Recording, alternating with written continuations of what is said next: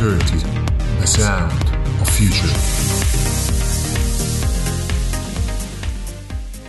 Benvenuti amici di 2030 a questa nuova puntata dedicata a un vero e proprio tandem tecnologico, realtà virtuale e realtà aumentata.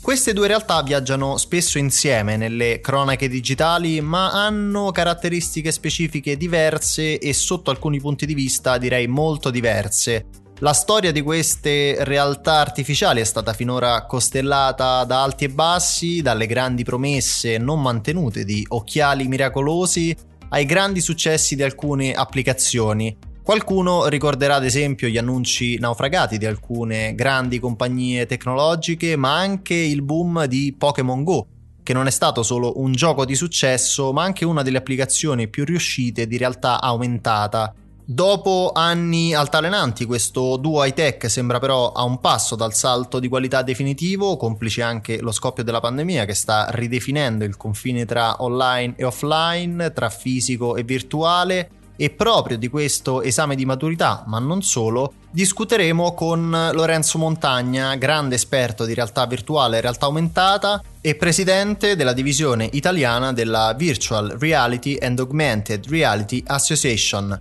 Direi che siamo pronti per partire. Io sono Andrea Frollà e questo è 2030, The Sound of Future.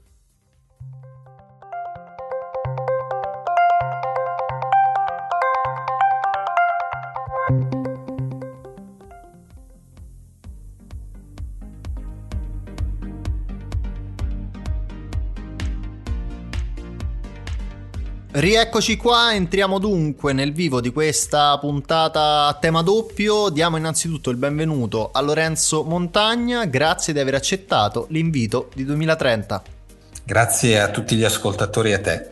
Lorenzo, se sei d'accordo partirei con la tradizionale definizione di 2030 che in questo caso deve necessariamente essere una definizione doppia perché realtà virtuale e realtà aumentata vengono spesso confuse. Partiamo dalla realtà virtuale, come la spieghiamo a chi ne sa poco o nulla?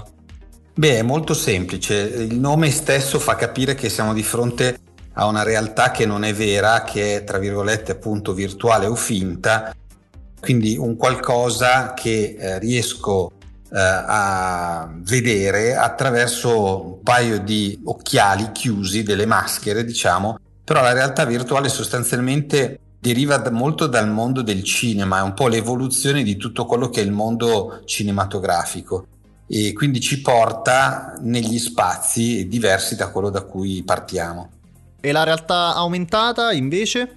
La realtà aumentata invece è l'opposto, quindi è una realtà che esalta la nostra realtà, quindi quello che abbiamo intorno viene aumentato con dati, informazioni, video, eh, tutto quello che ci può servire nel contesto in cui ci troviamo e magari anche personalizzato in base alle nostre esigenze. Quindi diciamo virtuale è eh, totalmente fittizio, aumentato è un mix, eh, un overlay, un sovrapporsi di reale e di digitale. Bene, abbiamo una doppia definizione, quindi addentriamoci subito negli ingredienti tecnologici che compongono questi due paradigmi, poi tiriamo fuori un po' di esempi. Visori, software, smartphone, joystick, cosa mettiamo nelle rispettive cassette degli attrezzi?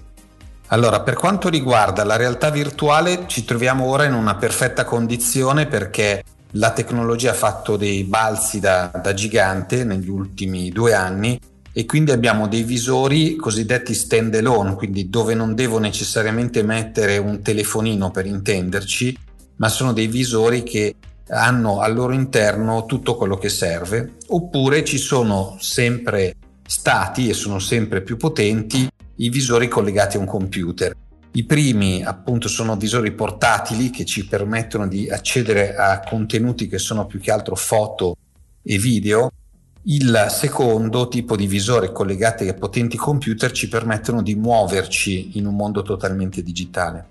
Per quanto riguarda invece la realtà aumentata, ci troviamo di fronte a due opportunità, quella di utilizzare un paio di occhiali che sono trasparenti perché la realtà aumentata aumenta quello che mi circonda e quindi devo vedermi nel mio contesto, quindi sono un paio di occhiali trasparenti su cui vengono proiettate le immagini digitali oppure posso utilizzare il ben più noto smartphone che abbiamo in tasca tutti i giorni o un tablet e a quel punto la realtà aumentata si sovrapporrà nel nostro schermo, quindi non abbiamo più uno schermo che ci propone dei contenuti diversi, ma come in una macchina fotografica, come nel caso di filtri di Snapchat e di Instagram, la realtà aumentata viene arricchita, aumentata appunto eh, con un layer digitale. Quindi visori, ma anche e soprattutto telefonini e smartphone nel caso della realtà aumentata.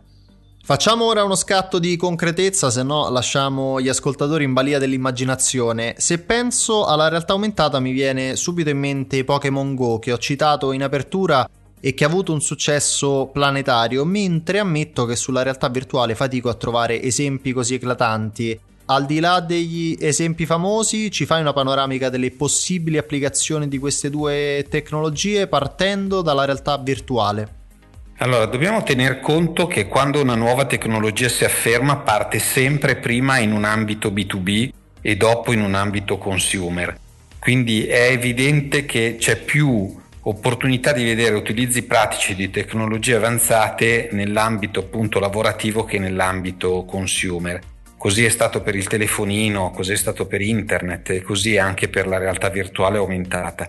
Quindi in questo momento la realtà virtuale è molto utilizzata nel campo ad esempio del design, quindi prima disegno oggetti o addirittura esperienze perché sono in grado di simulare degli ambienti e vedo come le persone si muovono, posso fare ricerche di mercato ponendo le persone all'interno di ambienti che sono iper dettagliati esattamente come quelli reali ma che non esistono e quindi così sarò in grado di fare case, negozi o centri che sono più rispondenti ai bisogni dei, delle persone, quindi nell'ambito del retail, del, del real estate. Poi ci sono moltissimi casi che sono un po' più nascosti, ad esempio Prada utilizza la realtà virtuale all'interno delle sue showroom, adesso ha aperto anche un canale all'interno di Oculus e di altre piattaforme. Eh, la realtà virtuale viene utilizzata tantissimo nell'ambito della, del training on the job, quindi nella formazione professionale, quando bisogna simulare situazioni critiche,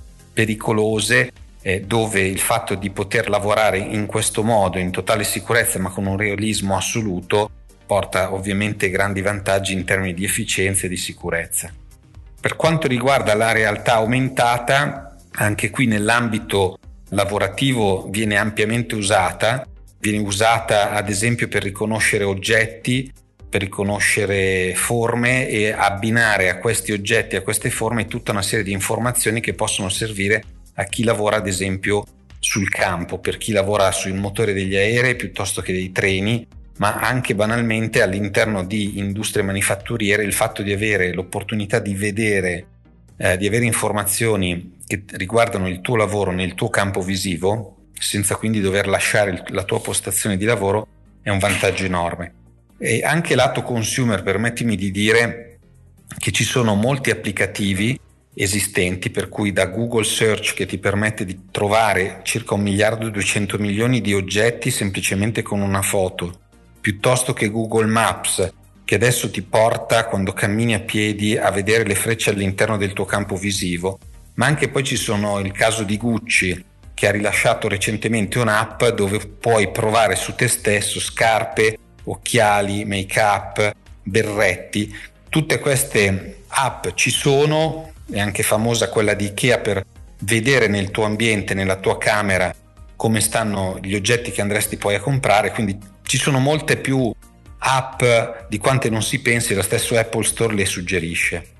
Focalizziamoci però sulla realtà virtuale che forse tra i due è l'ambito più di frontiera. Attualmente qual è lo stato dell'arte in termini di evoluzione tecnologica, cioè quali sono i settori in cui la realtà virtuale è già una realtà, passami il gioco di parole, e quali sono invece gli ambiti in cui non lo è ancora ma potrebbe diventarlo?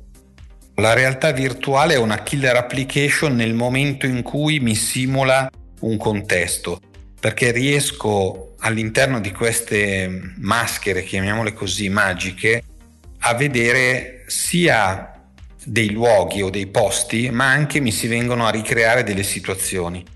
Va da sé che ci sono delle industrie o delle applicazioni che eh, nel momento in cui simulo un ambiente e quello che c'è dentro porta grande valore. Quindi vi ripeto, il settore retail e real estate sono sicuramente quelli più interessanti. Ma pensate ad esempio anche al caso dell'automotive. Uh, Audi sta testando questo, mi configuro l'automobile sul mio computer, vado dal concessionario e con un visore vedo l'automobile che ho configurato, che molto spesso è la risultanza di almeno 200 variabili, quindi non vedrò mai veramente la mia macchina, ma se il concessionario è in grado di ricreare la mia macchina, questa magia oggettivamente eh, si compone sotto i miei occhi. Quindi quando riesco a mettere insieme spazio e oggetti con la realtà virtuale porto grande valore a, agli utenti. Qualcuno dei nostri ascoltatori ricorderà il lancio in pompa magna dei Google Glass nel 2012, rivelatisi poi un flop totale. Sono anni che si sente dire che la realtà virtuale è pronta per entrare nelle case delle persone, ma la realtà dei fatti ha smentito puntualmente le previsioni, tant'è che finora la realtà virtuale ha trovato terreno fertile più in ambito aziendale che altrove. Cos'è che ha impedito e che impedisce tuttora al mercato della realtà virtuale di sfondare nel mondo consumer? I visori che costano troppo? Ci sono poche applicazioni? Qual è il problema? Eh, da una parte, come sempre, la tecnologia quando parte, quando inizia, ha dei costi eh, spropositati ed è stato così per uh, la realtà virtuale e la realtà aumentata e poi eh, vive anche del problema solito dell'uovo o la gallina perché se ho il contenuto e non ho il contenitore o viceversa mi trovo sempre una tecnologia zoppa. Per cui diciamo, ora siamo di fatto all'anno zero dove un visore di ottima qualità standalone costa 300 euro, uno eccezionale costa 600 e capite bene che rispetto a una volta dove dovevo investire o 3.000 euro per avere un visore collegato a un PC molto bello o un pessimo visore da, da 100 euro di cartone, questo è l'anno zero. Quindi direi che quello che è successo prima eh, non conta ed è un po' naif. Al tempo stesso è anche interessante eh, vedere come a volte si dice nel nostro settore perception is reality. La questione dei Google Glass è curiosa perché se andate a cercare glass.com scoprite che i Google Glass sono vivi e vegeti funzionano benissimo, lo usano grosse aziende come General Electric o Boeing e li utilizzano in un ambito eh, appunto di business, cioè nati come esperimento di Google che sappiamo che fa più o meno mille invenzioni all'anno e 100 rimangono e 900 le buttano via, i Google Glass sono stati riposizionati appunto come un oggetto business e stanno andando molto bene. Io direi che da quest'anno, con visori che costano poco e con contenuti, Facebook sta facendo partnership con NBA per vedere le partite di basket. Eh, Google ha fatto una partnership con eh, invece la Lega del Baseball, per prendere due, eh, due casi. Intel ha trasmesso le Olimpiadi invernali in realtà virtuale, quindi sport ma anche eventi. Se avete visto Fortnite sta trasmettendo eventi in tra virgolette virtuale, quindi complice anche il Covid, sempre di più la realtà virtuale avrà l'opportunità di farci accedere a dei contenuti media di grande valore che siano sportivi, che siano magari anche eventi culturali o musicali. E quindi per quello vi parlo di, di anno zero. Tutto quello che è stato fatto prima è un test, come internet prima del 97. Vorrei portarti ora su un aspetto tanto curioso quanto serio, che è il cosiddetto mal di VR. Mi riferisco alle sensazioni di nausea, mal di testa, affaticamento manifestate in alcuni casi dagli utenti durante l'utilizzo dei visori. È stato considerato per tanto tempo il grande limite della realtà virtuale, ora non sembra più esserlo. Lo possiamo o dobbiamo considerare un problema archiviato? Assolutamente, è un problema di fatto finito, come vi dicevo la tecnologia una volta era abbastanza ridicola, infilavo un telefonino in un cartone e magari il videomaker non aveva ancora preso la mano con una tecnologia così eh, immersiva, quindi bastava un minimo movimento eh, che eh, non solo veniva mossa una ripresa, ma tutto il mondo mi, mi si muoveva intorno. Adesso la tecnologia da una parte come hardware. Il software è diventato molto più rifinito, eh, quindi salta meno anche proprio la parte software e poi mh, mettiamoci per ultimo anche l'esperienza dei registi e la loro capacità di sfruttare appieno questo tipo di tecnologia. Quindi lo definirei un problema per darvi un paragone da televisione in bianco e nero quando adesso eh, i televisori sono al plasma. Mi collego al volo all'attualità per togliermi una curiosità che ho su entrambi i fronti di questa puntata. Pensi che lo shock che abbiamo vissuto nelle ultime settimane, in particolare lo stravolgimento del nostro modo di vivere i contatti umani, fisici e a distanza, avrà un qualche impatto sullo sviluppo della realtà virtuale e della realtà aumentata?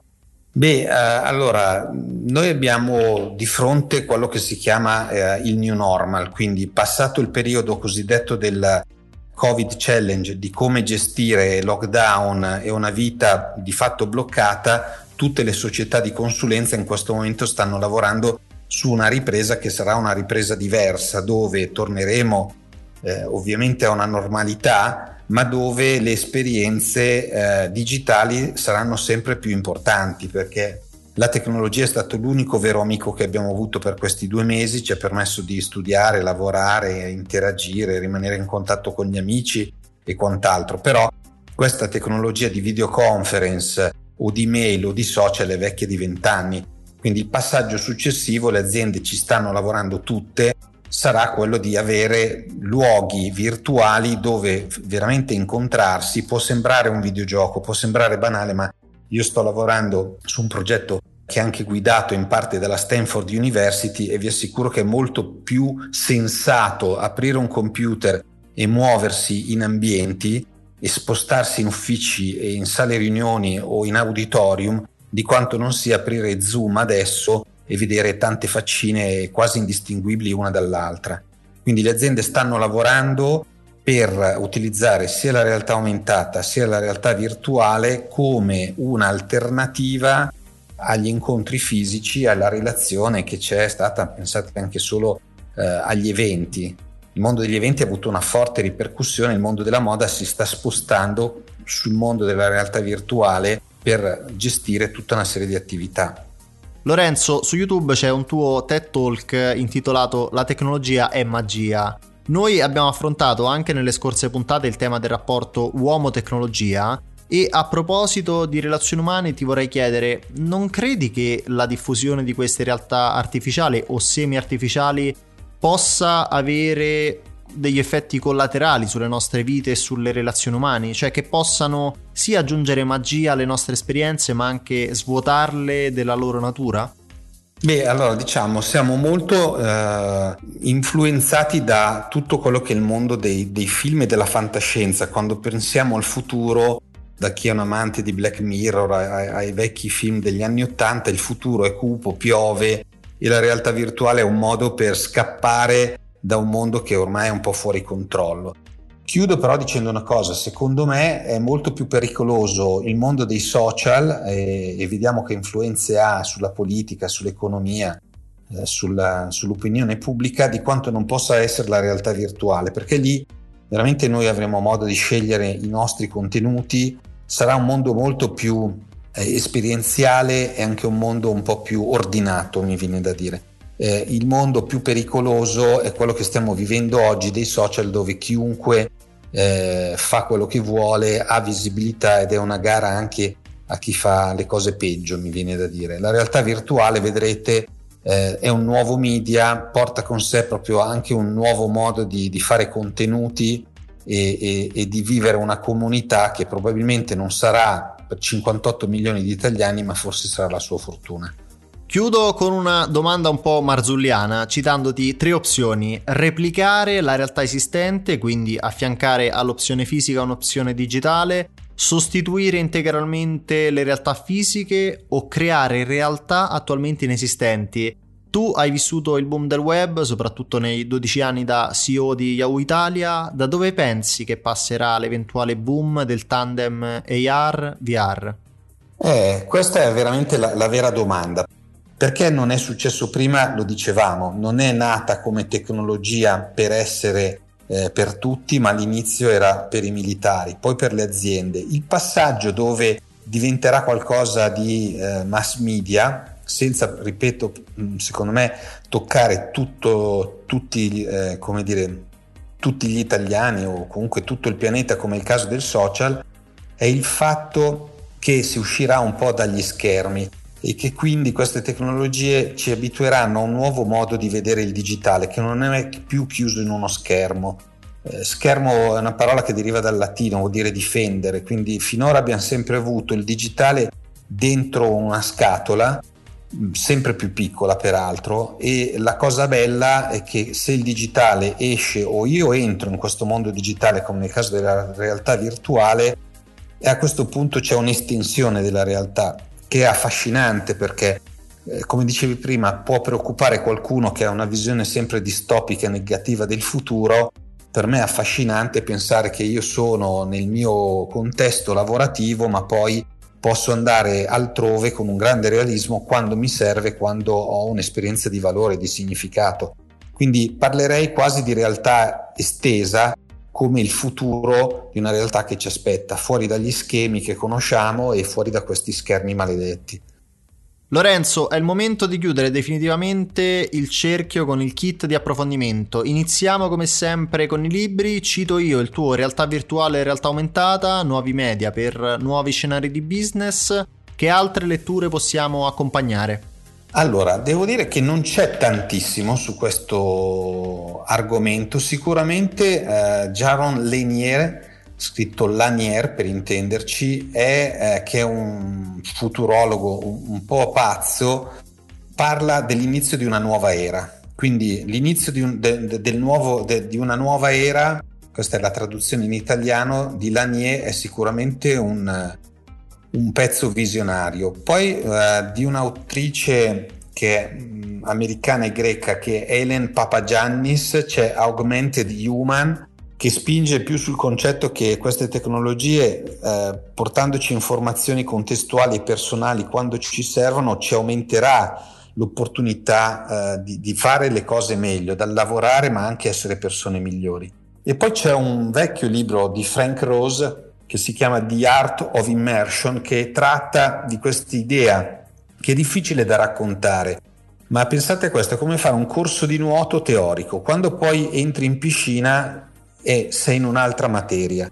E questo libro inizia a trattare, ormai qualche anno fa, quest'idea dove tu vieni spostato da dove ti trovi ed entri in un altro mondo, che è veramente affascinante. Tu sei sempre molto attivo sui social network, soprattutto su LinkedIn. Oltre a te, esperti o portali da tenere sotto controllo? Allora, eh, diciamo che io seguirei eh, Road to VR come newsletter che è molto interessante e tratta degli argomenti ovviamente della realtà virtuale anche se ha un taglio molto più consumer e poi seguirei tutto il mondo eh, ma su LinkedIn basta cercare l'argomento della, delle singole persone. Eh, Robert Scoble, per tirare fuori un nome tra i tanti, è una persona senior che si occupa di, di questi temi da tempo, oppure Ori Inbar, che è il fondatore eh, della più grossa community che ha creato poi un evento a Santa Clara ormai dieci anni fa sui temi della realtà aumentata e virtuale. Eh, quindi eh, anche il sito e l'account di AWE, quindi AWE, e eh, direi anche VRARA, VRARA, eh, che è l'associazione che presiedo in Italia, ma che è un'associazione mondiale che tratta i temi appunto di entrambe le tecnologie mettendo insieme use case, esempi e qualche ricerca. Last but not least, film, video e documentari. Qui c'è il tuo TED Talk di cui ho parlato prima. Riusciamo a consigliare anche film e documentari? Allora, sui film sono molto combattuto perché di fatto eh, i film sono sempre negativi, come vi dicevo, quindi mi è capitato eh, di vedere l'ultimo film di Spielberg come Ready Player One, ma portano tutto inevitabilmente sul videogioco c'è invece un altro film eh, che potrebbe essere interessante per vedere la, la, realtà aumentata che si chiama Anon e lì vedi eh, che cosa succede quando mixi la realtà aumentata, addirittura qui siamo in un futuro dove non ci sono occhiali, è tutto sulle lenti a contatto con l'intelligenza artificiale. Arrivi a un punto in cui le macchine, chiamiamole così, l'intelligenza artificiale prende il controllo. Però vedete, non mi piace consigliarli più di tanto, sono sicuramente Anon e Ready Player One da vedere, ma portano sempre con sé questo messaggio negativo quando invece la tecnologia è estremamente positiva e porterà grandi miglioramenti al modo in cui lavoriamo, ci informiamo e ci relazioniamo. Allora, il kit di approfondimento è stato completato, quindi ci fermiamo qua. Non era semplice spiegare la realtà virtuale, la realtà aumentata con la sola forza delle parole, senza far vedere nulla, ma almeno per quel che mi riguarda ho viaggiato spesso con l'immaginazione mentre eh, stavi parlando. Spero sia valso lo stesso per i nostri ascoltatori a cui spetta il vero feedback. In attesa dei loro giudizi, fatti però ringraziare per essere stato in nostra compagnia. Grazie a voi, insomma ricordiamoci che il futuro ormai è presente, quindi abbiamo parlato di un 2030 ma che è qui, è vero o no Andrea?